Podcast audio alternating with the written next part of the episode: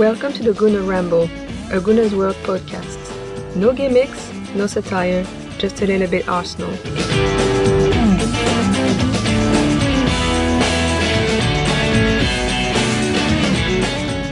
Hello, good evening, and welcome to another edition of the Gooner Ramble, Gooner's World podcast. This week's edition is a jam-packed variable variety of your essential football five a day, stretching from the windswept plains of Delia's Norfolk Broads all the way to one of football's wonders of the world, the great yellow wall of the Westfalen Stadion, all garnished with a generous helping of Arsenal. On tonight's show, we've changed the lineup once again with a new front three combination of the volatile, moody, yet inspirational inch practice. How you doing, mate? well, thanks very much for that. yeah, I'm good, mate. How are you? All right. The ever so lightning quick, not so slow mo. How you doing, man? I'm good, thank you very much. And another new signing to the team. We've got the Iceman Gunner blog, the man with the ice running through his veins. We've got Waleed. How you doing, sir? How's it going? Very well, thank you very much. Good. And last but not least, me, lead throwing the bullets into the chamber, is your host Jizza, reprising the role of the libero or the quarterback. Right. So we've got a lot to get through this evening. Um, feel we should start with a little matter of the uh, sh- shareholder AGM that took place today. Waleed, you were down there, the roving reporter. Um, Yeah. What did you, what did you gather for us? Well, compared to um, recent times, I mean, I'm talking about last year, year before, it was uh, was a lot better than um, it was a lot more calmer, in fact, uh, than what it has been in recent seasons. Um, I think everyone was in better moods this time around. Uh, obviously, um, Arsene was quite uh, quite happy. He says that it's uh, he says it's it's it's, it's a bigger pleasure to um, to start the uh, AGM this year, not having people down his throat. So um, yeah, it was. I mean, it was it was definitely a great um, it was a great AGM today. Cool. Um, did you see the black scarf uh, flyers that were handed out before the outside the AGM? Um, yeah, I did. Everyone everyone's there trying to um, trying to promote their uh, the supporters group and things like that. The HT were obviously there. Um, the Black Scarf have gone with uh, trying to question: Are we a European super club? Um, so basically, they're questioning on-field success, trophies compared to the profit that the club's making. Cool. And what did you make of it? Did you find did you find any truth in it, or you just thought it was a disparate? I mean, they definitely make some valid points uh, in terms of um, supporters groups and um, how how they're how they're important to um, how it's important for the club to engage. I think there's a lot of frustration, um, especially because Stan Kroenke, obviously when he took over, he promised that he'd meet with um, all the supporters groups. You're talking about the Arsenal Supporters Trust, um, the Black Scarf Movement, and the AISA, um, but none of it's been done. So um, they definitely make some valid points. Obviously, they're once again pointing to Bayern Munich as the example and how German football has uh, has gone so far ahead at the moment in terms of ticket pricing and running of clubs, and they're essentially trying to send a message that um, Arsenal need to get their acts together about things. Cool. All right, uh, Mo. Let me throw that over to you. What did you make of the flyer? Well, to be honest with you, um, I, I wasn't a huge fan of it because, um, you know, I, I just have to. For me, I, I kind of looked at that and, and read the whole top trumps thing, and I thought to myself, it seems like they've got an agenda, and they're putting Bayern Munich as the comparison in order to support that agenda. Whilst if someone had the opposite agenda, they could go and select just about any team from the Italian league, for example, and then Arsenal would come out on tops on the top trumps. I just think for that Bayern Munich comparison that made, there's a hundred other clubs you could put just to negate uh, the point that they were trying to make. And, and to be honest with you, I, I do like the Black Scarf movement, don't get me wrong, and, and the reason I like them and the other supporters groups is because they want the best for Arsenal, they want the best for Gooners. Um, but, you know, I do think that for an organisation or an institution to exist, there needs to be a purpose. And when your purpose um, is, or when you're linked to the Arsenal, you know, you, you exist off the back of the Arsenal, when everything's going perfectly, your purpose seems to be a bit diminished. And I, I kind of feel like they're trying to create, um, or, you know, really like force that purpose down your throat when actually I don't think they're, there, is, there are things they can do, but I don't think they're hitting them bang on. I think they're missing the really key issues at the club. Um, you know, comparing us to Bayern Munich is not really achieving that. Maybe I've missed the point, but for me, I, I don't really see what they were aiming to do with that. Cool. Inch. What do you make yeah, of it? I, I, I disagree slightly with that because of my first reaction, Mo, was exactly the same as yours. I was thinking, you know, why Bayern Munich? You, you're picking a club that have just won the Champions League. Well, you know, of course we're going to, you know, be uh, not compare favourably to them in some aspects. Um, and they could have picked any other number of clubs, just as you said. But then, as I sort of read more of it, I, I, I changed my mind because I, I, the point of it for me was not about necessarily comparing us to Bayern Munich specifically. I think it was more about comparing us to clubs that have um, ex-players on the board. You know, so that top trumps card. You know, said a number of European Cups won, obviously nil for Arsenal, and um, five or whatever it was for Bayern, and then all the stats going down. You know, um, uh, season ticket prices, well, they're lower at Bayern. Um, you know, match t- match day ticket prices, they're lower at Bayern, so on. And then right at the bottom, the final stat they wanted you to see was, you know, number of ex players on the board, zero, and three at Bayern. So I think they're just trying to say, you know, let's just freshen up the board a little bit. Maybe they're saying it in a slightly aggressive way, and maybe the top trumps thing throws you off a little bit because you end up thinking what you just thought. But I think they, the point they were trying to make, if you read the other side of the flyer, is just that. Um, you know, we need to get more people in there. You know, be it Tony Adams, Lee Dixon, whoever. You know, one an ex-player that understands what Arsenal's about, that's younger, that's going to put some energy and time into it, and maybe have the effect on on the club that they do at Bayern. Maybe um, think about fans more, think about ticket prices more. You know, because otherwise there's always this suspicion that the board only think about keeping ticket prices up because it makes them richer. And when you put someone in who's got the opposite agenda, it, it, it can put the cat amongst the pigeons, it can freshen things up. That's what I think their message was. And if you read the back of the flyer, it started off saying, We've done a great job. Um, and then they just started to be more critical as it went down. So it wasn't just like, oh, look, we're crap compared to them. I think it was more um, involved in that. But, you know, if you step back from the whole thing, um, and look at it, you know, from the point of view of another club. You show that flyer to, I don't know, a Spurs fan, an Everton fan, Liverpool fan. They look at that and they say, well, if that's your biggest problem, that you know your fan movement is saying, well, we're not quite as good as Bayern, then obviously you're doing pretty well you know, because other clubs are, are lining up and shouting in the streets because they want the manager out, you know, and they've got major problems. But if the only problem is, yeah, well, we're really good in Europe, but we'd like to be slightly better, you know, I don't think it's that bad, is it really? Yeah, I, I see what you're saying, and uh, you know maybe I have been a, a bit harsh on them because yeah, they are making a point, and also it was quite fan focused. You know, for example, they put the quote uh, on from the Bayern chief um, talking mm. about the fact that fans aren't cows to be milked and that sort of stuff, and you know, the, the reason why I wasn't a big fan of it when I sat down and thought about it after reading it was because this is an England versus Germany comparison. In Germany, the culture's different, the, the league is different. The city that they play in, for example, they're the biggest team in it, and it's just them in 1860, for example. Um, you know, with Arsenal, there's a hell of a lot more competition. I, you know, I just think there's so many variables that the comparison for me lacks true depth. And um, though you know, I understand the fact that yeah, they're looking out for a better deal for the fans and they want players on the board, and there are these other things around the fringe of what they were talking about. Uh, you know, as I said last week about Bergkamp coming back to coach the club, I would love it if he did.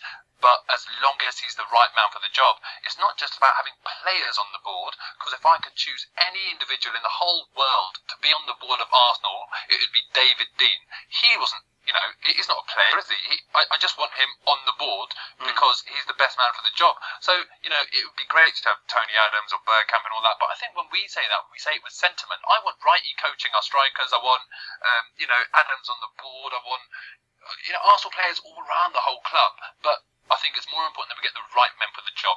So, um, whether it's Gazidis or whether it's, you know, whoever it is, I want the best man for the job. And currently I don't think Gazidis is the right man for the job. So instead of saying let's get players on the board, I'd rather them say let's get Gazidis out, let's get the right people on the board. Like for example, David Dein, a football man, an Arsenal man. I think there's more important things we should be considering. Right. Yeah, that's true. Um, that's true. Waleed, I'll just make one quick point about the BSM. You said that you know you you actually liked them, um, but you didn't like this flyer. Whereas for me, I actually didn't like them before this, but the flyer made me think, well, actually, you've made some good points there because in the past I thought they were overly negative and, and slightly impatient. Um, but you know, this flyer, I thought, well, actually, you, you haven't got much to complain about because we're top of the league and we finally spent some money. But you, you still, you still got a valid point to make on behalf of the fans. So I actually warmed more to this campaign than the previous ones. So yeah, just a complete reversal. Cool. Um, Waleed, going into the the the the, the AGM, um, what which which points, which uh, topics kind of sort of like struck home with you or or with the general the, the, the shareholders in general? Which which which points?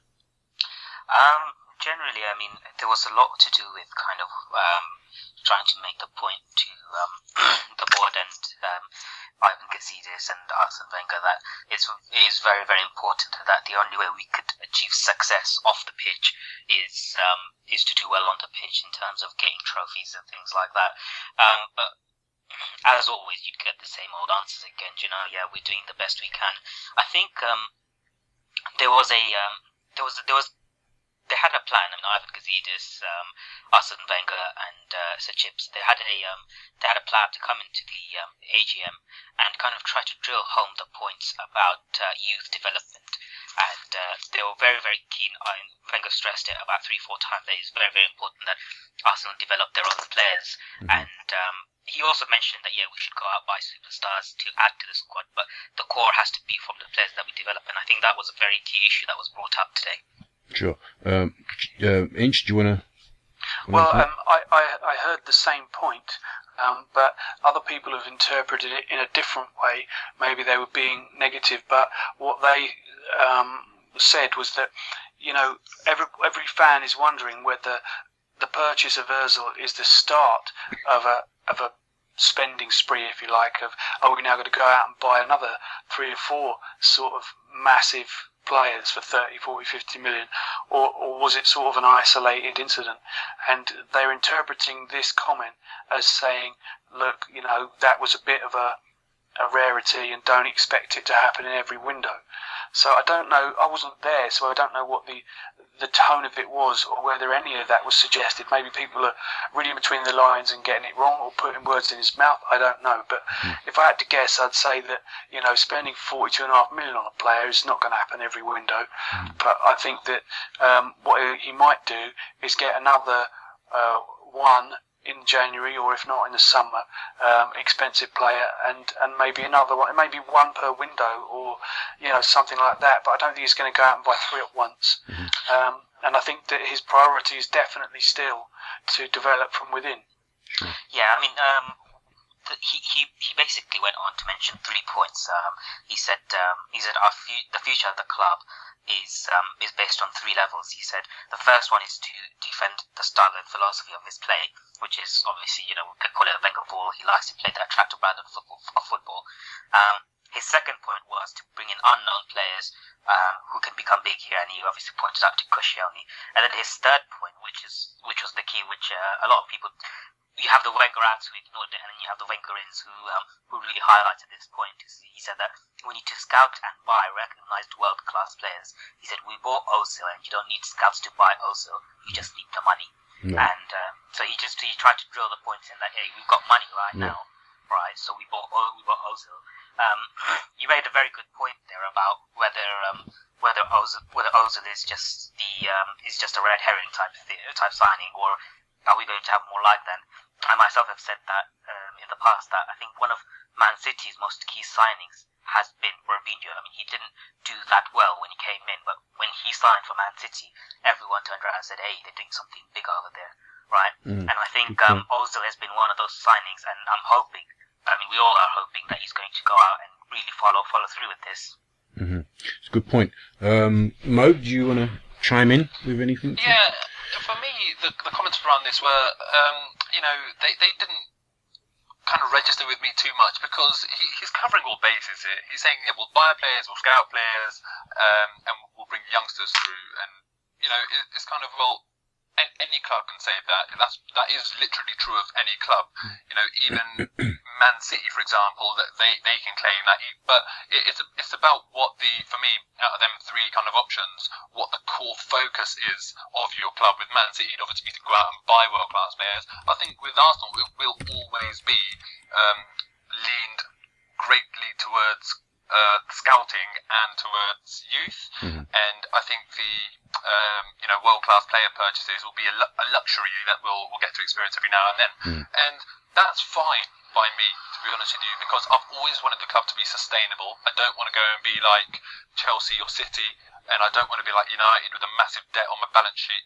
I, I want it to be a sustainable club, but what I don't want is the profits that the fans give to the club going to owners or execs. It, you know, it should be a club for the fans. That, that's why it was formed, you know, in '86 sort of thing. So um, for me, I, I think um, that was, as I said, a bit of a non-issue what he was saying. But going forward, I just really want it to be a case of fairness for the fans and happy for them to look at youth and look at scouting as long as the money that we put into the club goes on these world-class players. Because look how much joy uh, signing Ozil has given our club and look what it's done for us on the pitch. Yeah, um, I just want to. Yeah, I, I think um, f- for me, uh, I'm, I hope it's a it's a signal that even if we don't go out and spend thirty to fifty million on a player every summer, it shows that we're no longer scared to do that. You know, um, That's right. It's a signal of our intentions, Yeah. isn't it? yeah, and that that's the key point for me. As far as the youth development goes, I think that's that that for me is still a grey area because we've we've just let go of how many players.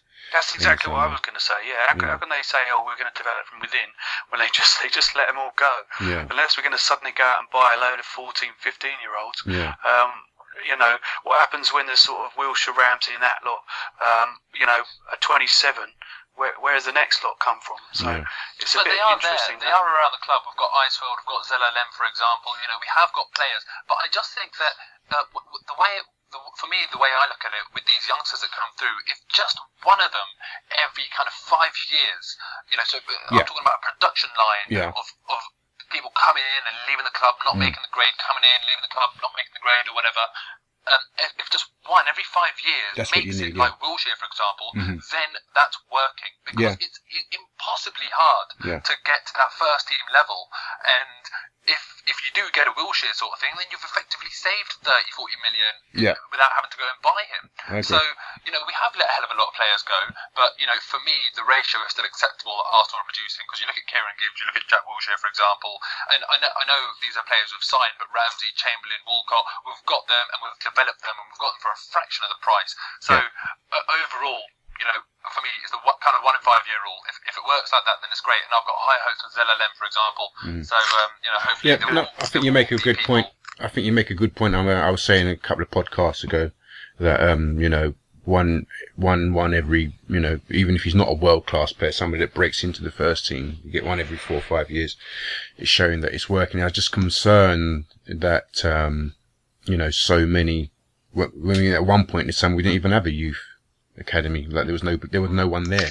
You know, and then we quickly scrambled around and went to Norway and wherever and Charlton and picked up a couple of their defenders. But anyway, that's for that's another story for I'm another looking time. forward to that Zelalem though. He gives me the horn. Bloody hell. Yeah. Ethiopia are after him. Yeah. Yeah, not surprised. Is he? Is he? Is there? Is are Germany trying to get a claim on him as well? I mean, I saw something somewhere. Was it? A, was, was he plucked from US or somewhere? Where was he plucked from? I think he lived in America for a long time, didn't Right. he? But he is definitely of Ethiopian parentage. Right. Um, but um, I don't know how long he's been in the UK actually. Um, but I don't think he can play for England, that's for sure. But Yeah. um, I'd be interested to know who he wants to play for. sure. We. Guys, if, Mhm. if I may, just the, the one thing about the AGM that I um, think is of crucial importance, it didn't get asked, and even if it did, it, it wouldn't, got, got, have, wouldn't have got an answer.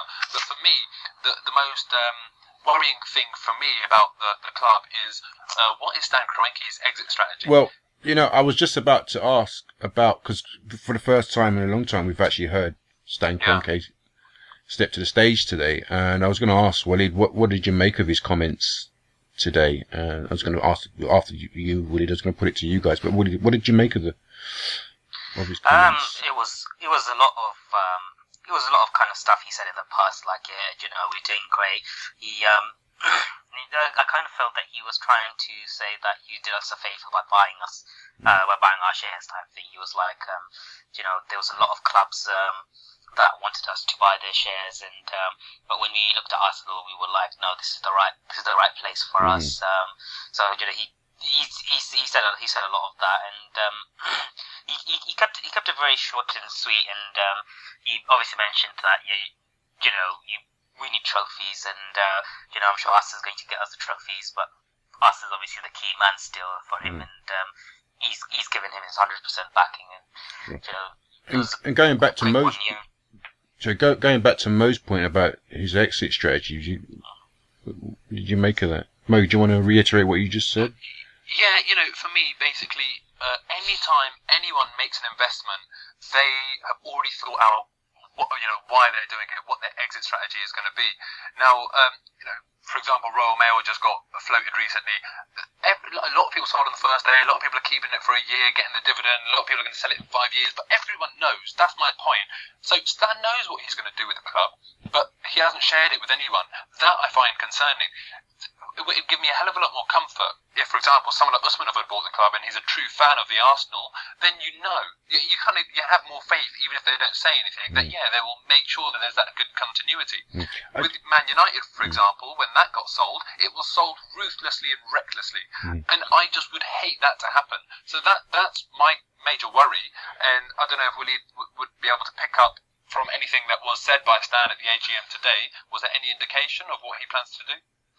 Um, if if the, obviously he's he's not going to give give anything away, Hmm. um, but from from from what it seemed over the summer, um, he seemed a lot more open to be able to talk with uh, Usmanov's camp and White Holdings Hmm. about potential selling. This is from a, this is this is from a few guys that have, that have, that tend to usually say have good information. Um, but it all, it all, it all, it all suddenly went quiet. I don't know if Mhm. something happened or um, or, or they, they might they might have just had another one of those fights they usually tend to have about um, who's richer and so on. But um, still with Stan, with the clubs that he already owns in terms of all the Colorado, Colorado Rapids and all Nuggets and Every, every, everyone, everyone, everything is firm owns. They firmly seem to be in a place where they like to buy something and be content in just kind of keeping it going. They haven't really sold up much or haven't shown any int- intention of Mm. selling anything. And in all honesty, Stan can make a huge, huge, huge profit if he does sell up. Um, Yeah.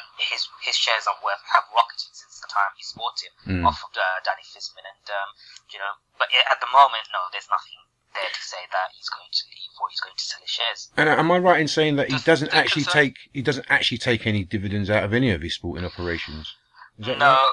Well, correct. no, he doesn't. Um, at least with Arsenal, I don't think he he can right now. Mhm. Um, purely because um, there's a lot of people that generally don't like him anyways at the moment, and uh, doing that would probably cause uh, cause a massive rift with everyone. Sure. But um, at the at the moment, he.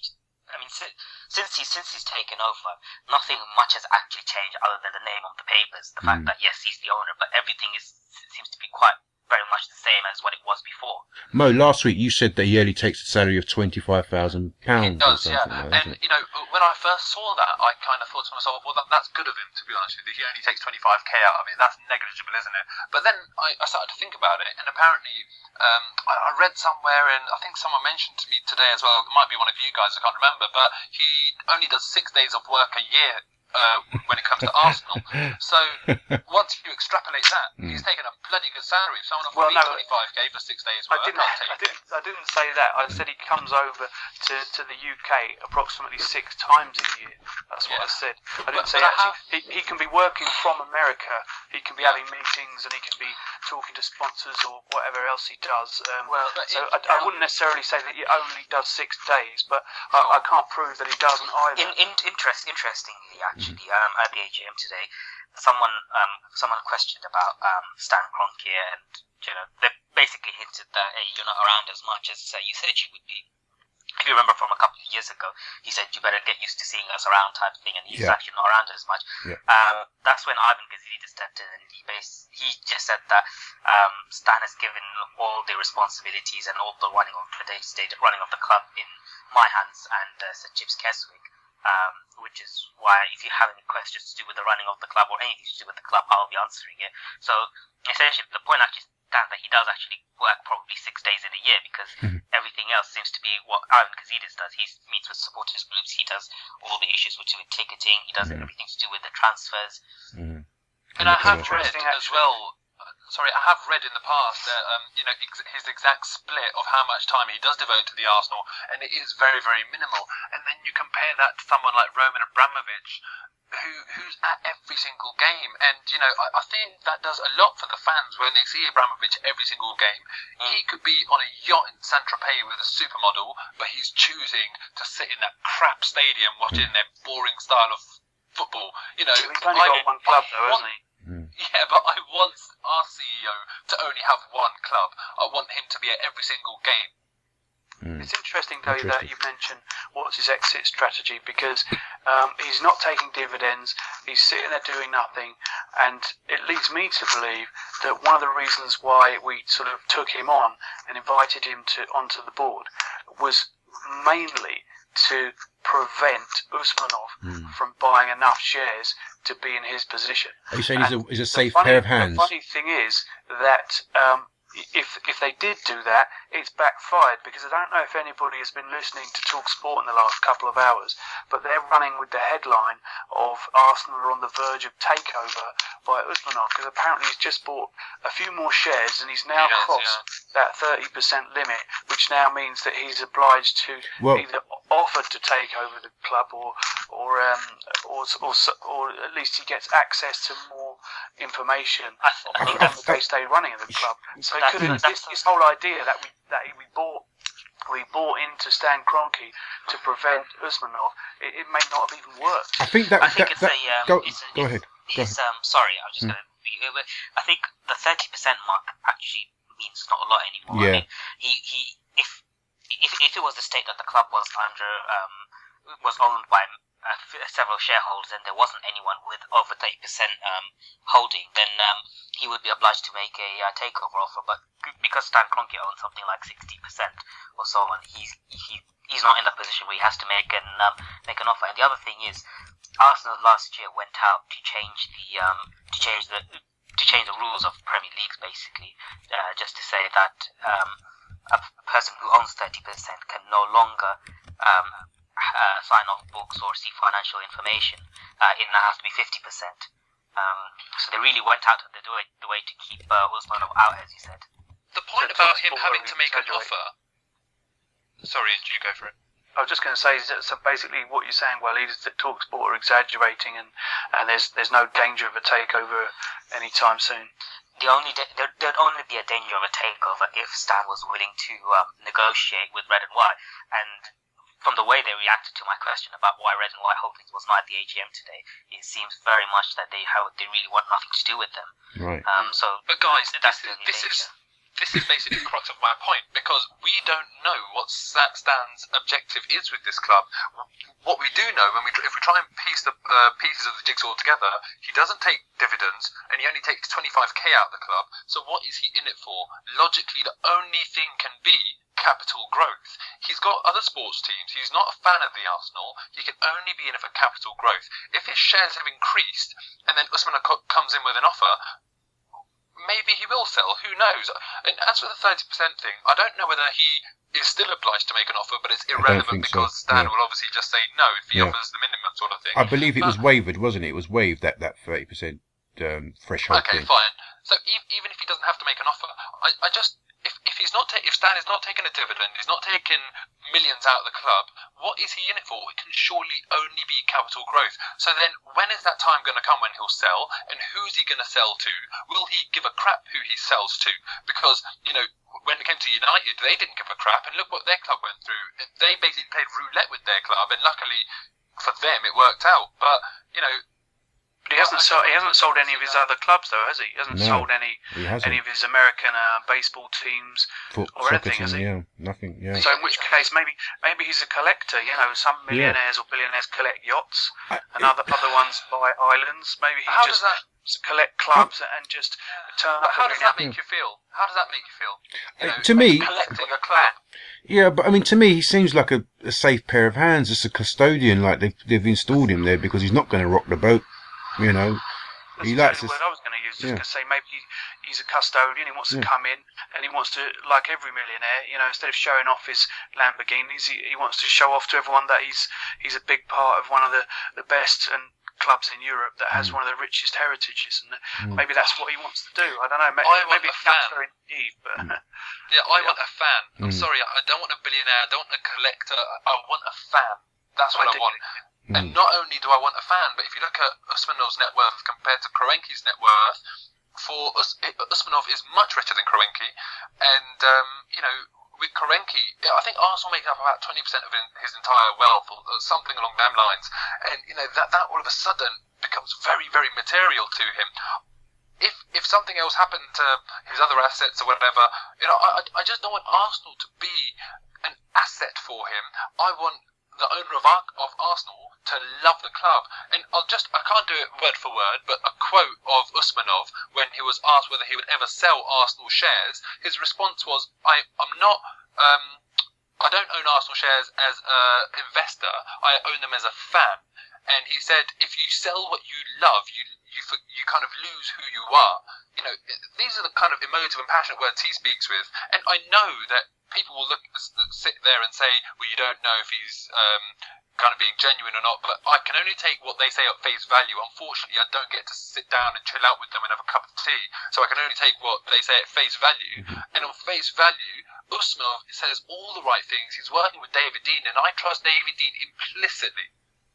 Sure. It's a good Right. point. I mean, Hmm. he, he, the thing is, he does always uh, make himself sound like a passionate gooner. But I remember when he first appeared, people on the forum were saying, "Yeah, he says that," but then he, he also said said he was a Chelsea fan ten years Yeah. ago, and I've heard he said he was a United fan.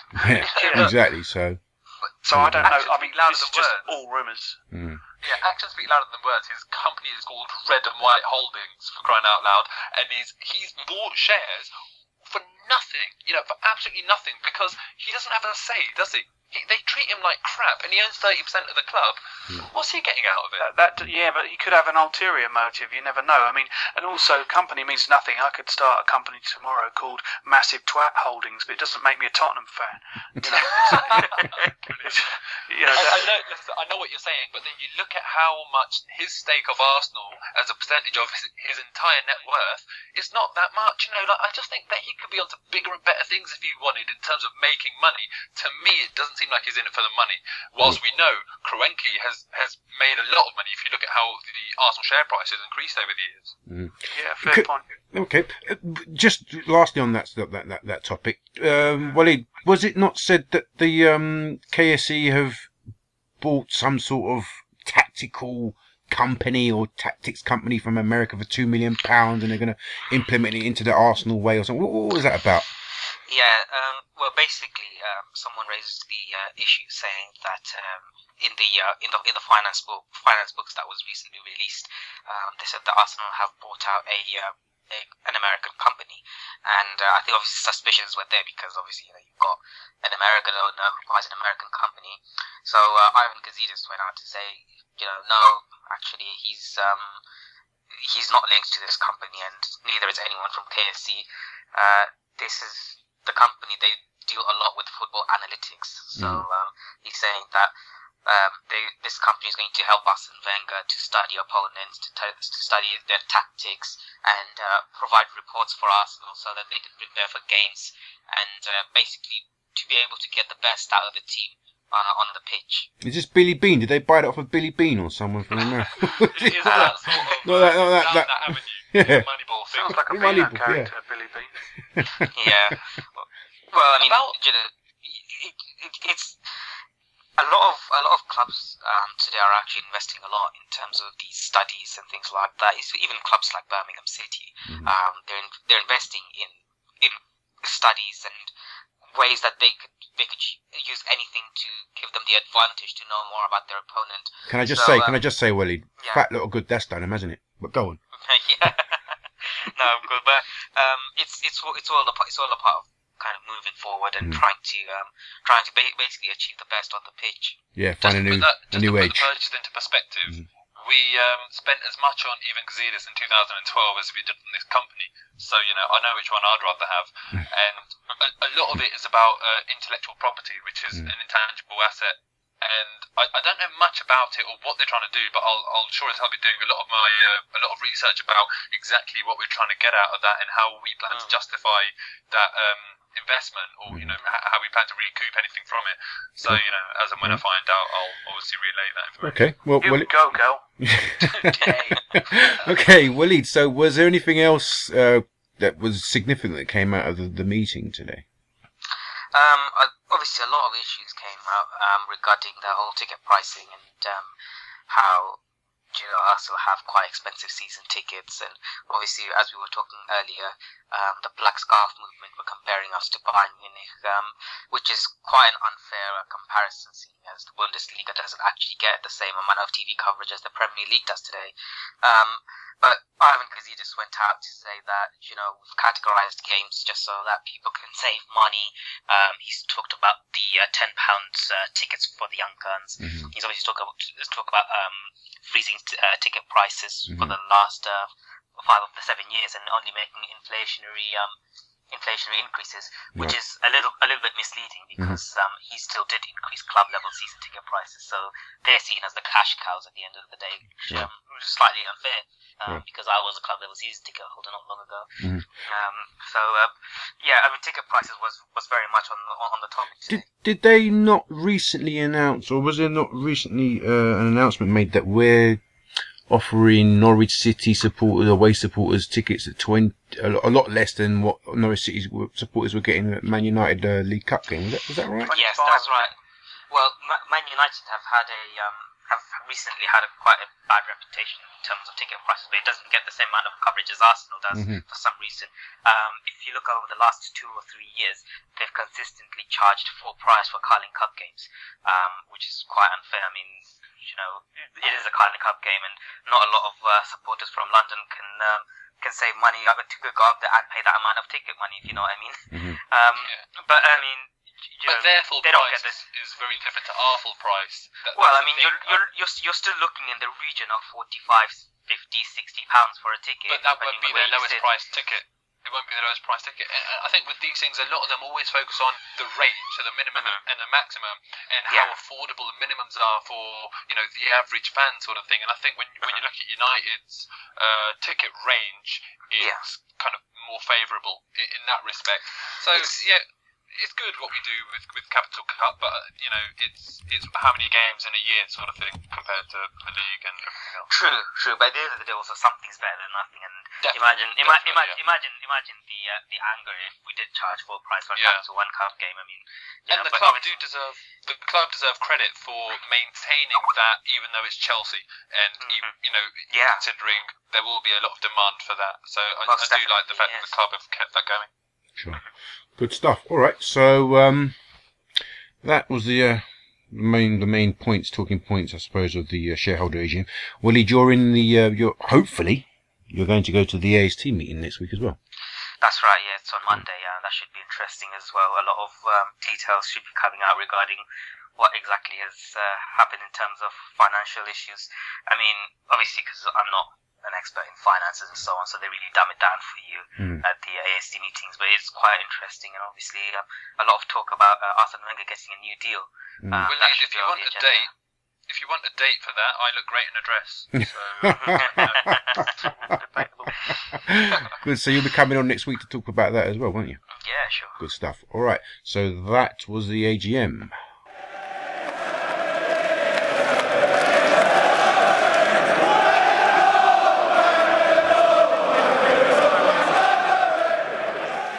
Okay, joining us this evening for the first part of our Behind Enemy Lines double bill, we have Michael Bailey, journalist and broadcaster of the Pinkun.com and the Eastern Daily Press. Good evening, Michael. How are you? Good evening, sir. Very well, thank you very much. Hope you're good too. Not too bad, not too bad. Thank you for uh, taking the time to join us. Yeah, my pleasure. My pleasure. Good, good stuff. Right, so let's right get right into it. Um, you've come into this season on the back of a, of a creditable 11th place finish in 2012-13. Yeah. We've seen Chris Hughton add what I, I suppose what you would call more technically gifted players to your squad. He's he's gone big and bought um, Ricky Van Wolfswinkel and some you know Leroy Fer amongst others. The season so far hasn't. Would you say it's gone as uh, uh, not as quite as planned, or how how would you see the season you've you've had so far? Yeah, it's been um, it's been a funny one, really. I think there was a lot of expectancy with all the players that Norwich have bought. I mean, the the, the fans here, they've they've never really known anything like it. Spending pretty much 20, 27, 28 million quid.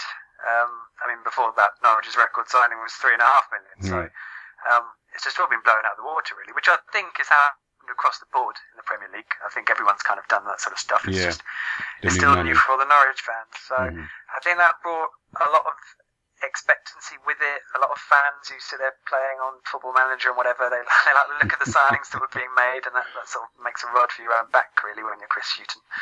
So um, it's a lot of money, and I think the fans, therefore, off the back of that, wanted wanted to see and still want to see this season more, more wins, more points, but also more flair and, and more attacking intent, I think, than maybe they got last year. They want to, it's almost like they're at the point where they want these intangible improvements, like Mhm. better and more entertaining football. They want them to go for it. Whereas at, at the same time, Chris Hughton's got to, mm, uh, he's got to pick up enough points to keep them up, basically, because that's always going to be Norwich's situation at the start of each season.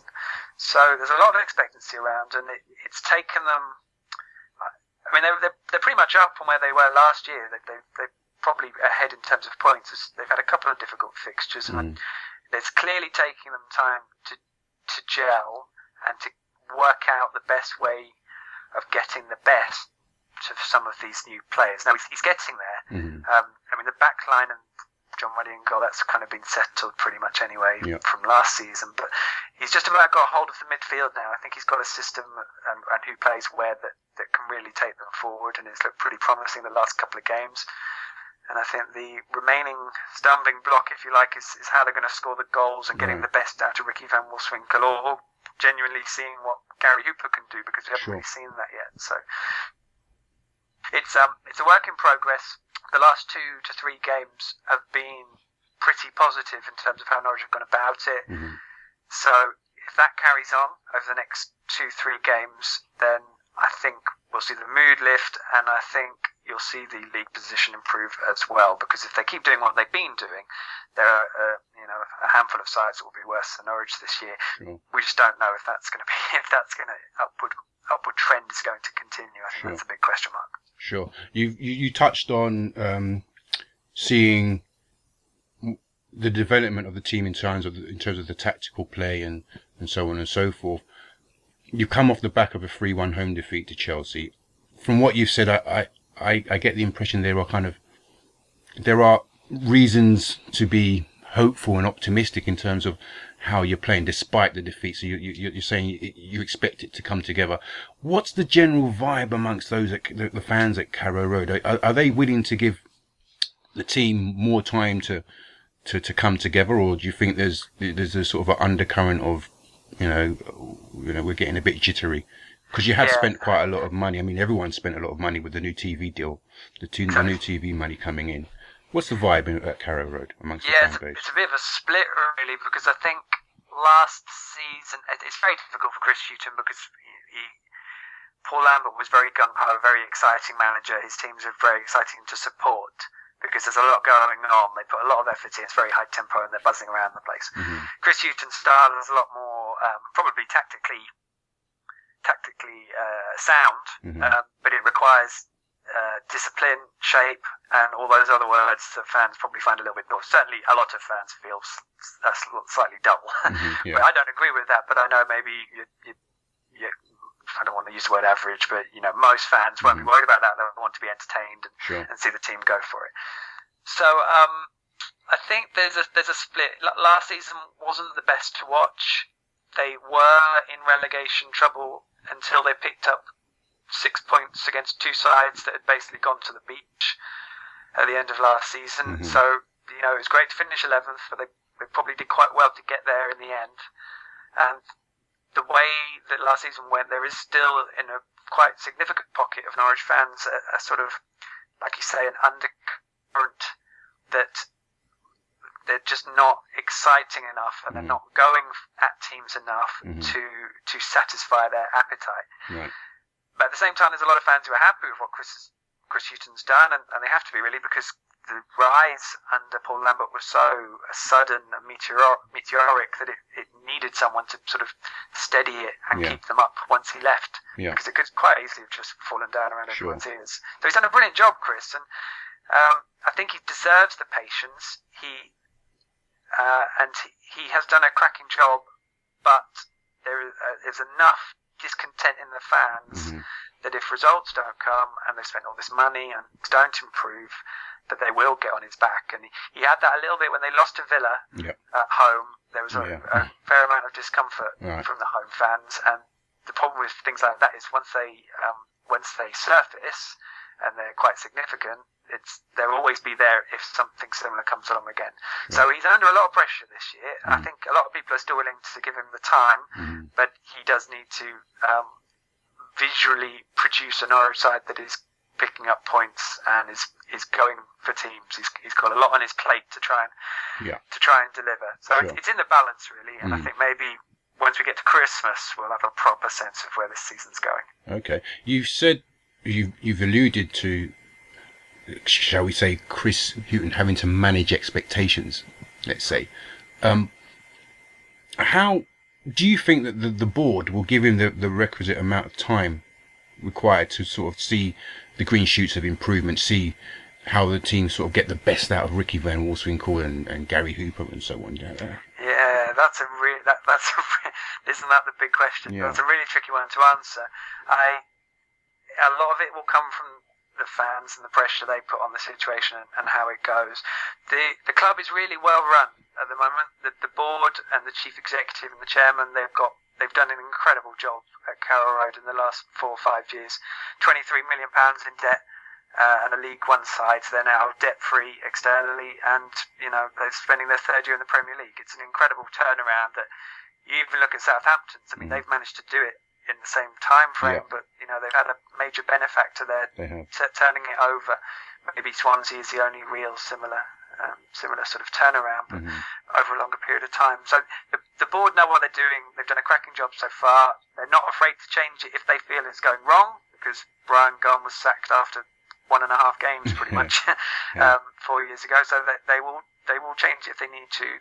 But I think Chris Hughton has their backing at the moment, and I think it would take quite a lot for them to do it off their own bat and to change it Right. the, the big driver will be the atmosphere at Carrow Road and whether that uh, maybe the players don't quite do what they're, you know, what, what Chris Hughton is asking of them. I think at that point it's a point of no return and the board have, have to act. Sure. But um, I, I can't see it getting to that point anytime soon. I think he'll have he'll have the board's backing for the foreseeable future, definitely. Even if they have uh, a few wobbly results, which I mean they've got a big game obviously at, at your place on Saturday. Mm. They've got Manchester City away in a couple of games' time.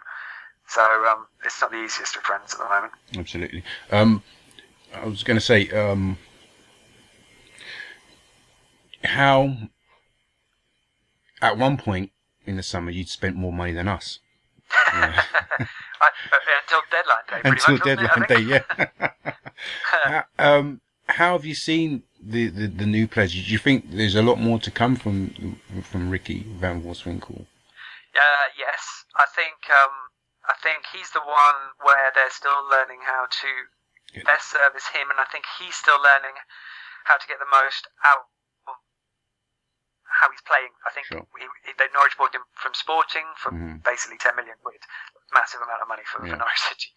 Um, and you know the caliber of players he was playing at, with at Sporting, Portuguese league. Obviously, Sporting had a fairly terrible season last year, but the players around them they were great with the ball. They the, the movement was good, and he got good service a lot of the time. He was their sole goal provider, Mhm. and the quality of who he was playing with made it probably still quite easy for him at times, even though they were over reliant on him.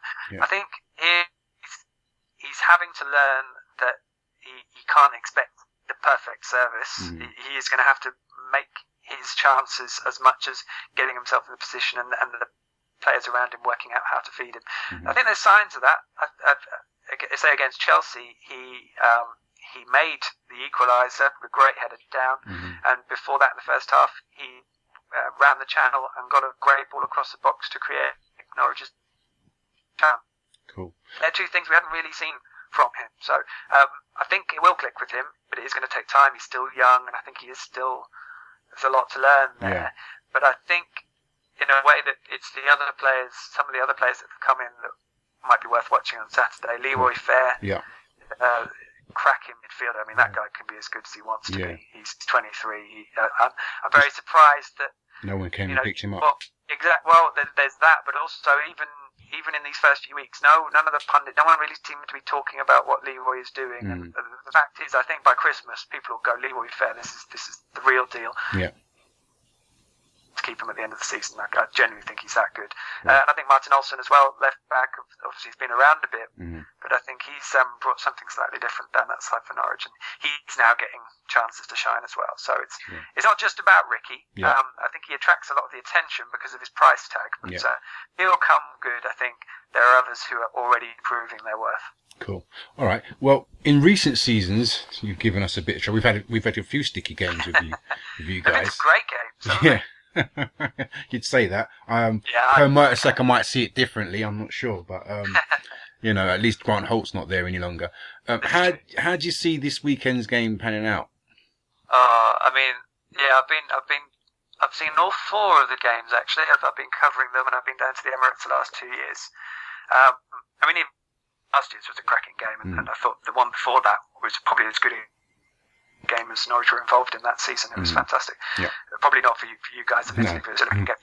But I remember the home fans being really angry, to be Mm, honest. yeah. But um, I think this is.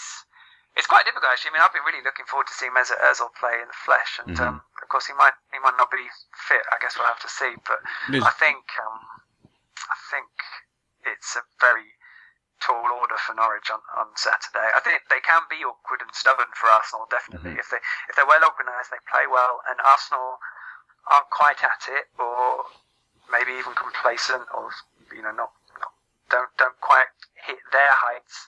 Then Norwich can be pretty stubborn for them, and, and they can they can cause Arsenal a few problems. Whether they've got enough to score one or more away from home is a big issue because I mean Norwich obviously beat Arsenal at Carrow Road last season, but Yeah. Norwich are a different proposition away from home mostly.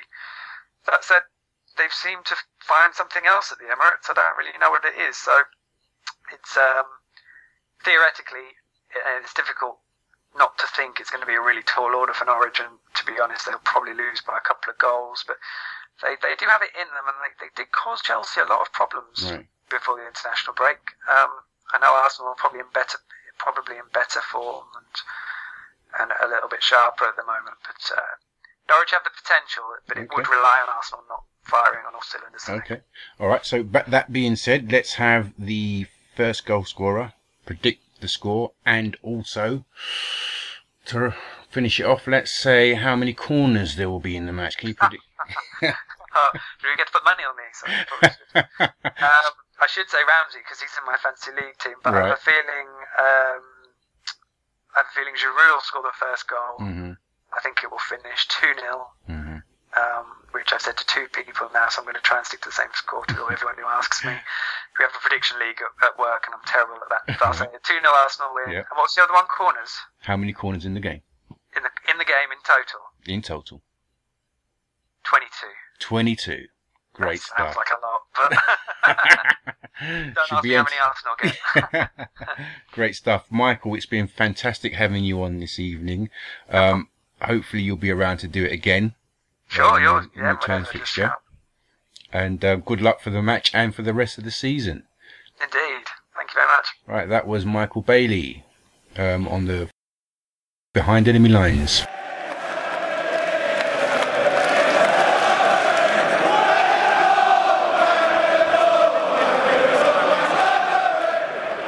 Okay, on the second part of our double bill, we've got Matthias Suk from the Yellow Wall podcast and the F- Fußball podcast. How you doing, Matthias?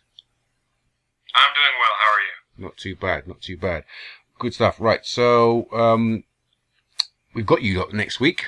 Um, how how have you seen the season going so far for Dortmund? I mean, in particular the Champions League campaign. How have you? How? What's your assessment Well, of if the Champions we, League?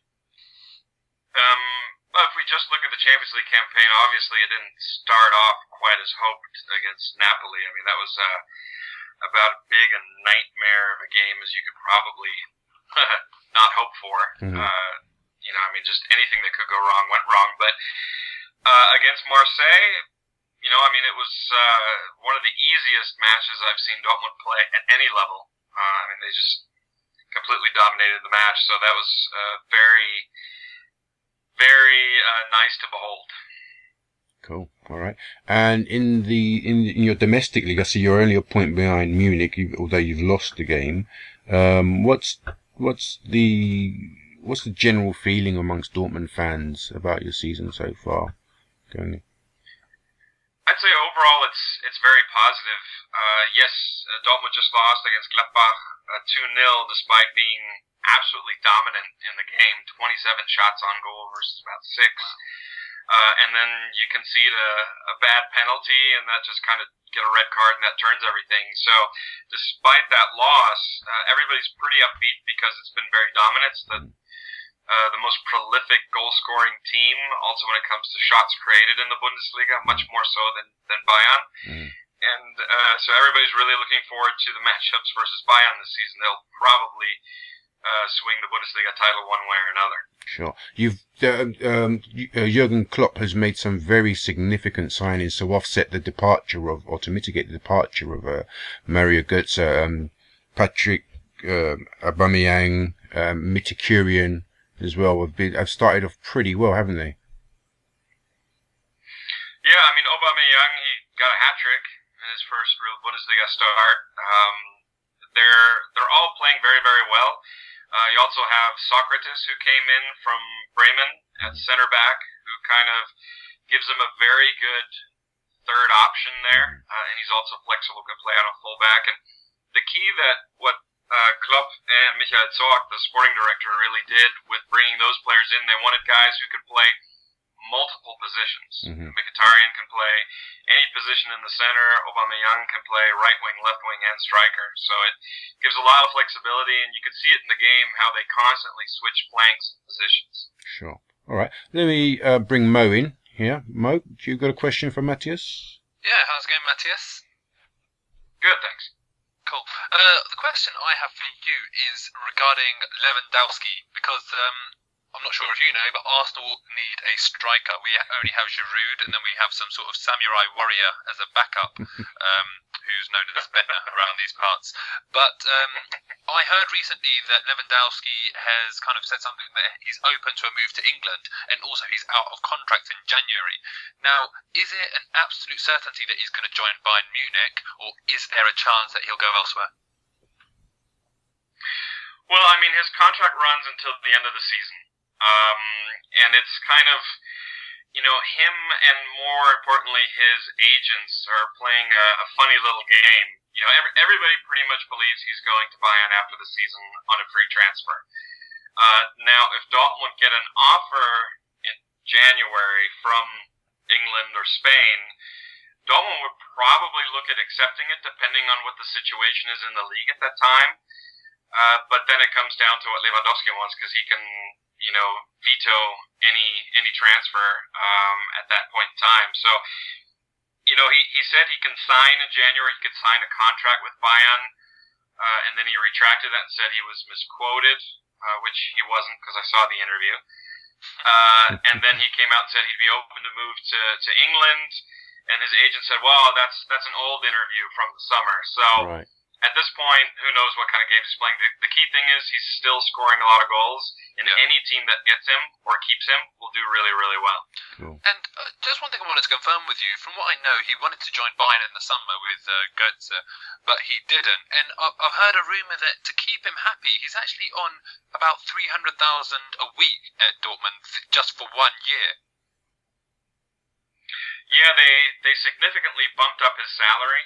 Um, they, you know, about over quadrupled it uh, to just kind of keep him happy to play the rest of his contract out, which is you know a little odd. uh, given that he has a contract and you have to fulfill it, but they don't want their top goal scorer to be unhappy. And Dortmund made so much money last season in the Champions League, they could afford to splurge a little bit for one season. It's certainly a different way, a, a very different way of um, of, of, of, of, of, of handling the situation. I mean, with us, we sold our star striker with one year to go, didn't we? And, you know, we just needed to get the money. But it's definitely a very bold and brave move Yeah. by, by Zorc and Klopp. It's a it's a costly move as well. But Mm. the weird thing about that is that if you do that to a player, then no matter which club he goes to, or even if he stays, he's going to be taking a pay cut every time, isn't he? Because no no club's going to pay him three hundred grand a week. Not even Man City are stupid enough to do that. Mm. I'm not too sure about that, to be honest with you, because if you look at Man City, some of the players that they've signed and paid good money for, they're still on 200k a week. So if they get someone on a free, they'll save 40 million for a world-class striker, Lewandowski. I just think that his earning potential could be just ridiculous. Mm. I wouldn't be surprised if he matches it or beats it at one of these Really? sugar daddy clubs like Monaco, for example. Uh, d- uh, Matthias, just to chime in, uh, Bayern Munich are known for, are they known for giving out big contracts to their star players? Or are they quite prudent and pragmatic? Yeah, I mean they they paid. I mean like, you know, it really depends. I mean, you look at Mario Gomez. Uh, he was making pretty good coin before they shipped him off, Mhm. uh, as they like to do with their strikers, which is something Lewandowski needs to keep in mind. Mhm. Uh, they have a very short uh, shelf life in in Munich. Uh, for their for their star players, they do spend the money because they know they're competing in the league of Real Madrid or Manchester United and so on these days. Cool. All right, Waleed, have you got any questions for, for Matthias? Hi, Matthias. You alright? Yeah, I'm good, thank you.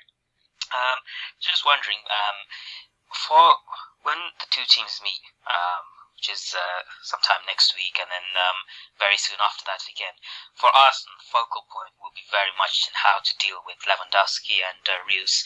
Um, so, in terms of uh, Dortmund, how does how how do you think Klopp will set out, and um, who do you think he will see as uh, Arsenal's danger people?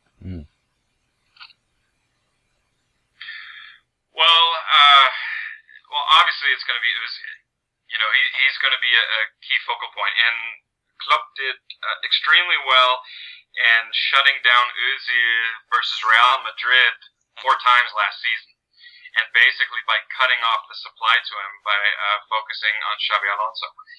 And I can see him kind of doing the same thing if you look at someone like Sven Bender, uh, who's extremely good to to focus on uh, Santi Cazorla because he's he's more dangerous than if you say put in an Arteta who is a very good player but not nearly as dangerous as Cazorla and so you can kind of focus where the passing goes from there. Now if they set up very defensively when they come to Dortmund uh, with uh, you know Arteta and then Flamini, Yeah. you know then you you focus on Arteta at that point.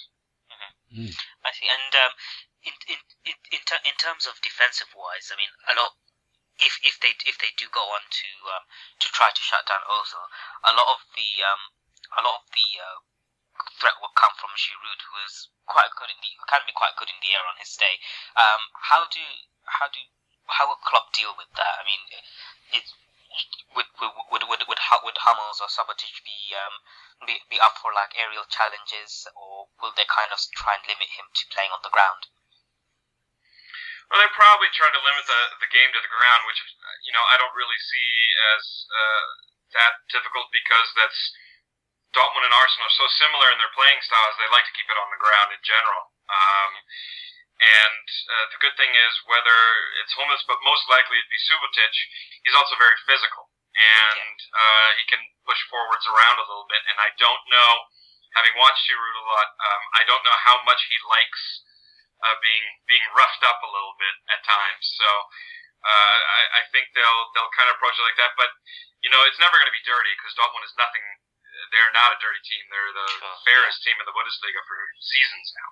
hmm Matthias, a quick question about Jurgen Klopp. Um, it's kind of a common desire among Arsenal fans that only when Arsene Wenger decides to retire that we would really like Jurgen Klopp to be the next manager of Arsenal. Um, it's, it's just a, a common desire that exists between Arsenal fans. Um, number one, are you aware of that? And number two, when do you? How long do you expect him to stay at the club for? What are his plans? Has he given any indication? Well, I mean, he's at least going to stay through his contract, which runs until 2016. Um, what happens after that? Um, it also kind of depends on what Joachim Löw does, uh, because I think in general, the majority of Germans would like to see him be the next Germany manager.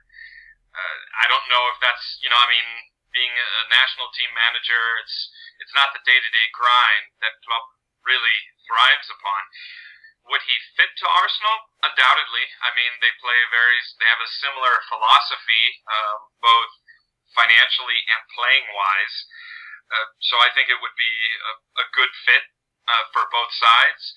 But again, he's going to be at Dortmund until 2016 and possibly also beyond. It, everybody kind of thinks he's the, the next Germany manager. Right. Okay. Cool. Well, looking at the table, um, it's fair to say that these two back-to-back games will be quite crucial in probably determining um, who's going to qualify from from the group stage. Um, this week's game, or next week's game, should I say? Um, how do you see that one panning out? I mean, do you, do you think you've got a, uh, well, Dortmund have a, a, better than fair chance of, of getting a result at Arsenal? Do you think you could go there and do what Bayern Munich did last season? Well, I don't know about that because I think Arsenal's a different side. Um, I think simply by adding uh, Özil in there and the fact that Mertesacker is playing with Koscielny at an absolute fantastic form right now, it's a different side. Uh, do I think Dortmund have a chance of getting three points out of it? Yeah. You know, I think Dortmund has a chance of going anywhere in the world and winning. Uh, they're they're good enough to do it, and they have the mentality and the strength to do it. I personally believe uh, this game has a very entertaining draw written all over it, um, which I think both sides could probably be happy with. I know Arsenal, you know, you guys would like to get the full three points because then you're pretty much already through. Mhm. Uh, depending on how the other matches go. Um, but uh, you know, something like a, a very exciting one-one or two-two, I, I wouldn't be surprised. I don't, Dortmund fans and Dortmund aren't nervous about going to Arsenal. Cool. Uh, they're not really nervous about going anywhere, which is uh, kind of nice nowadays. The- the- I was going to. The next question I was going to ask is, what is the feeling amongst the fan base? I mean, but you seem to have answered the question. They, they they're quite upbeat and quite confident about their their boys going anywhere and, and getting the result. Yeah, yeah, but just as but just as well, they think they could lose. I mean, Arsenal are a high quality side. They're with Dortmund the best side in the group. It's it's shown that it's played itself out that way, and of course Dortmund can go in there and lose. Um, and the the confidence around the fan base is it, it's just a mentality thing and the form and, and honestly how the injuries continue to play out over the next week. Very quickly, Mo. Yeah, you said that Dortmund aren't um, worried about coming to the Arsenal. Did you guys not see what we did to Napoli? no, I mean it's um, it, obviously saw that it was it was impressive. Um, you know the nervousness. You know, last season uh, going away to Real Madrid, everybody's nervous when you go there. Um, but last season's Champions League campaign and the fact that Dortmund in the league didn't lose to Bayern, there were two draws, and Bayern last season were the best team in the planet gives you enough confidence to go, you know, you can go anywhere and get a result, whether that's three points or one point. Cool. Uh, I, you know, a loss, though it wouldn't be surprising, would undoubtedly be disappointing because then you know you have to win the remaining three matches. Sure. All right, good stuff. All right, uh, Matthias, uh, before you go, before we wrap this up, we'd like your predictions for the per- first goal scorer, the score line, and how many throw-ins there'll be in the match. Throw-ins. Okay, um, well, I'll go with the score line first, and I'm going to say one all. And the uh, first goal scorer, uh, I'll, I'll give it to you guys, and I'll, I'll say Giroud will be the first goal scorer.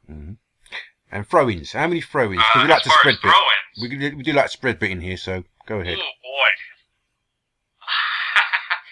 Oh gosh. Uh, This is the crucial part. This statistic is the- I never looked at. uh, I will. Oh boy. Um, 22. 22? I don't. 22. Uh, No. I mean, that's a statistic I never look at, so I I'm just gonna take a wild guess on that. one. We look at it all the time in Arsenal. We're Yeah. very, very keen on getting that right. It's very important to us. Matthias, you know, um, on the last five occasions that Arsenal have played German teams at home in the Champions League on a Tuesday, there's been 22 throw-ons on three of them last five occasions. Well, you see, there you go. I didn't even know that. No. That's absolute rubbish, by the way. oh, okay. Matthias, it's been great having you I on. Intelligent there It's been great having you on this evening. Um, good luck for next week. Well, not too much good luck, and good luck for the rest of the season as well. Yeah, thank you very much. Uh, I feel honored to be on, and uh, good luck to you guys, but also not too much like it. Good luck against Napoli and Marseille. great stuff. All right, cheers, Matthias. Take care. Right, so that was uh, Matthias Sook of the Yellow Wall Pod.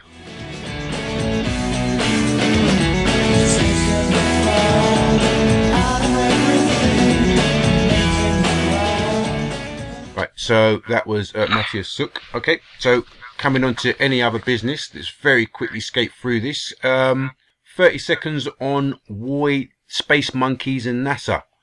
Ja- uh, Inchi. Yeah, this is a this is an amazing uh, story that's broken today. The the story of the non-racist abuse. Um, it's amazing that um, he's he said it, he's made a joke or he's told a story. The butt of the joke was the astronaut, not the monkey. Someone's assumed that because he was talking about a black player, that it must be racist, um, and they've got the wrong end of the stick. We don't know who went to the papers, but the crazy thing is, is that they went to the papers in the first place. Some people saying it's a player that could have done it. Some people saying it could be backroom staff. We don't know exactly who did it, but the mad thing is, um, a that they went to the papers, and b that the papers uh, ran it. You know, at all. I mean, you can't really blame them for that because hmm. the tabloids are all twats. Hmm. But it's just, it just never ceases to amaze me that they don't. You know, someone comes and says, "Look, we've got this really great misunderstanding here where someone's offended and upset," and they don't go, "Well, look, obviously it wasn't racist. Go away."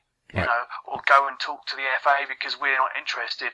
But no, they say let's splash it all over the front page and ruin Roy's, you know, t- uh, basking in the afterglow of his of his thing, and just ruin his mood and piss off all the England fans and undermine the England campaign. You know, they've got no sort of moral obligation towards the England team to do well. And they got they got no respect for Roy. They'd rather just, uh, you know, put you know piss on the parade by reporting a story that isn't even a story. That's Good. the Right. Great. That was over. That was way over thirty seconds inch. But that's Sorry, don't, don't worry about that. Um, Waleed. Well, I mean, the first thing I thought when I saw that was, um, society is very, very much becoming paranoid, and uh, the media is leading the show on that. Um, it's it's it's an absolute non-story, first of all, um, because obviously people make jokes all the time, and I don't think that that was supposed to be how the media perceived um, put it out to be. And second, secondly, I never actually thought Roy was the sort of person that would uh, that would throw around jokes in the dressing room. I always um, s- I always saw him as a very serious sort of um, School sort teacher. of manager. But anyway, there you go. hmm Uh, Mo. Um, quickly, all I'll say is that it was literally not racist. You know, it just, you, racism has to carry intent, otherwise it's not racism. And I can say that because I'm an Asian guy. I've played football all my life. I've had my fair share. Racism has to have intent. There was clearly no intent. If you replace the word monkey with chimpanzee, orangutan, primate, it wouldn't have got this level of exposure.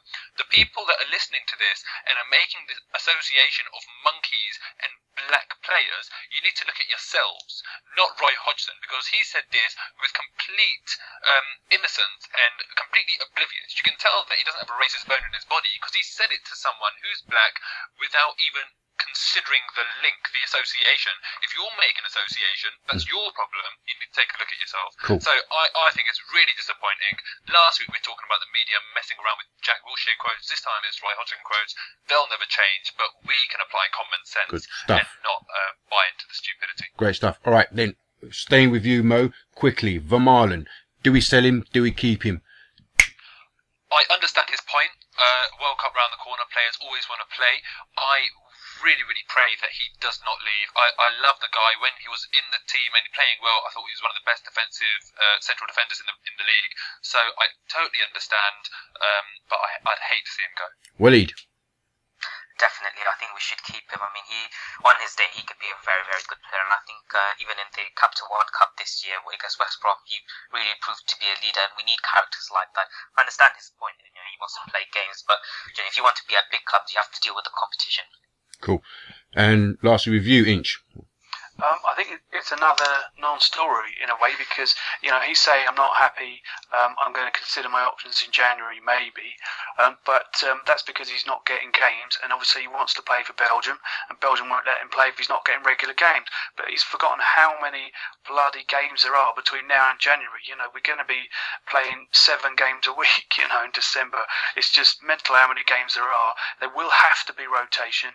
Knowing our luck, someone will get injured, and he could suddenly put together like a ten game run.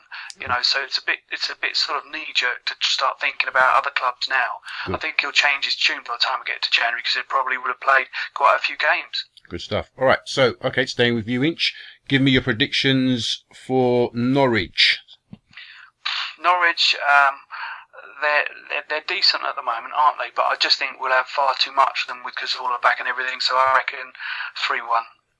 First goal scorer. Ooh, Ramsey, Free kicks. How many free kicks to Arsenal? seven point two. Great. Mo. Same to Oh, you. Okay, um, I'm stuck between 2 0 and 3 0. Mhm. Um, if we score in the first half, it will be 3 0. If we get our first goal in the second half, it will be 2 0. I expect a clean sheet. Um, I think I think we'll, it will be fairly comfortable for us. I hope I don't have to eat my words. Um, first goal scorer, I think. I was going to say Ramsey as well, to be honest with you. Um, but who cares? I'm going to go with Ozil. Um, I'm going to change it up, go with Mesut Ozil to get the first goal if he's playing. If not, then it'll be Ramsey. And number of free kicks, I think it will be uh, 12. And finally with you, Waleed. Yeah, I'm going to go with a 3 0. Um, first goal scorer, Olivier Giroud. Uh, number of free kicks, well, um, I'd probably say something around 7. I'd go Cool. with. Right. So that's it. That wraps it up. You've had your, you've had everything from Norwich to Dortmund to AGMs to Roy Hodgson and Space Monkeys and even to a little bit of spread betting. So we've covered every base. That was the Gooners World podcast, the Gooner Ramble. Thank you to Waleed, Thank- Cheers, thank you very much. Inchi, Fuck the tabloids. and Mo. I'm off to space with an astronaut. And that's me saying good night, your host, um, Jizza. Thank you and good night.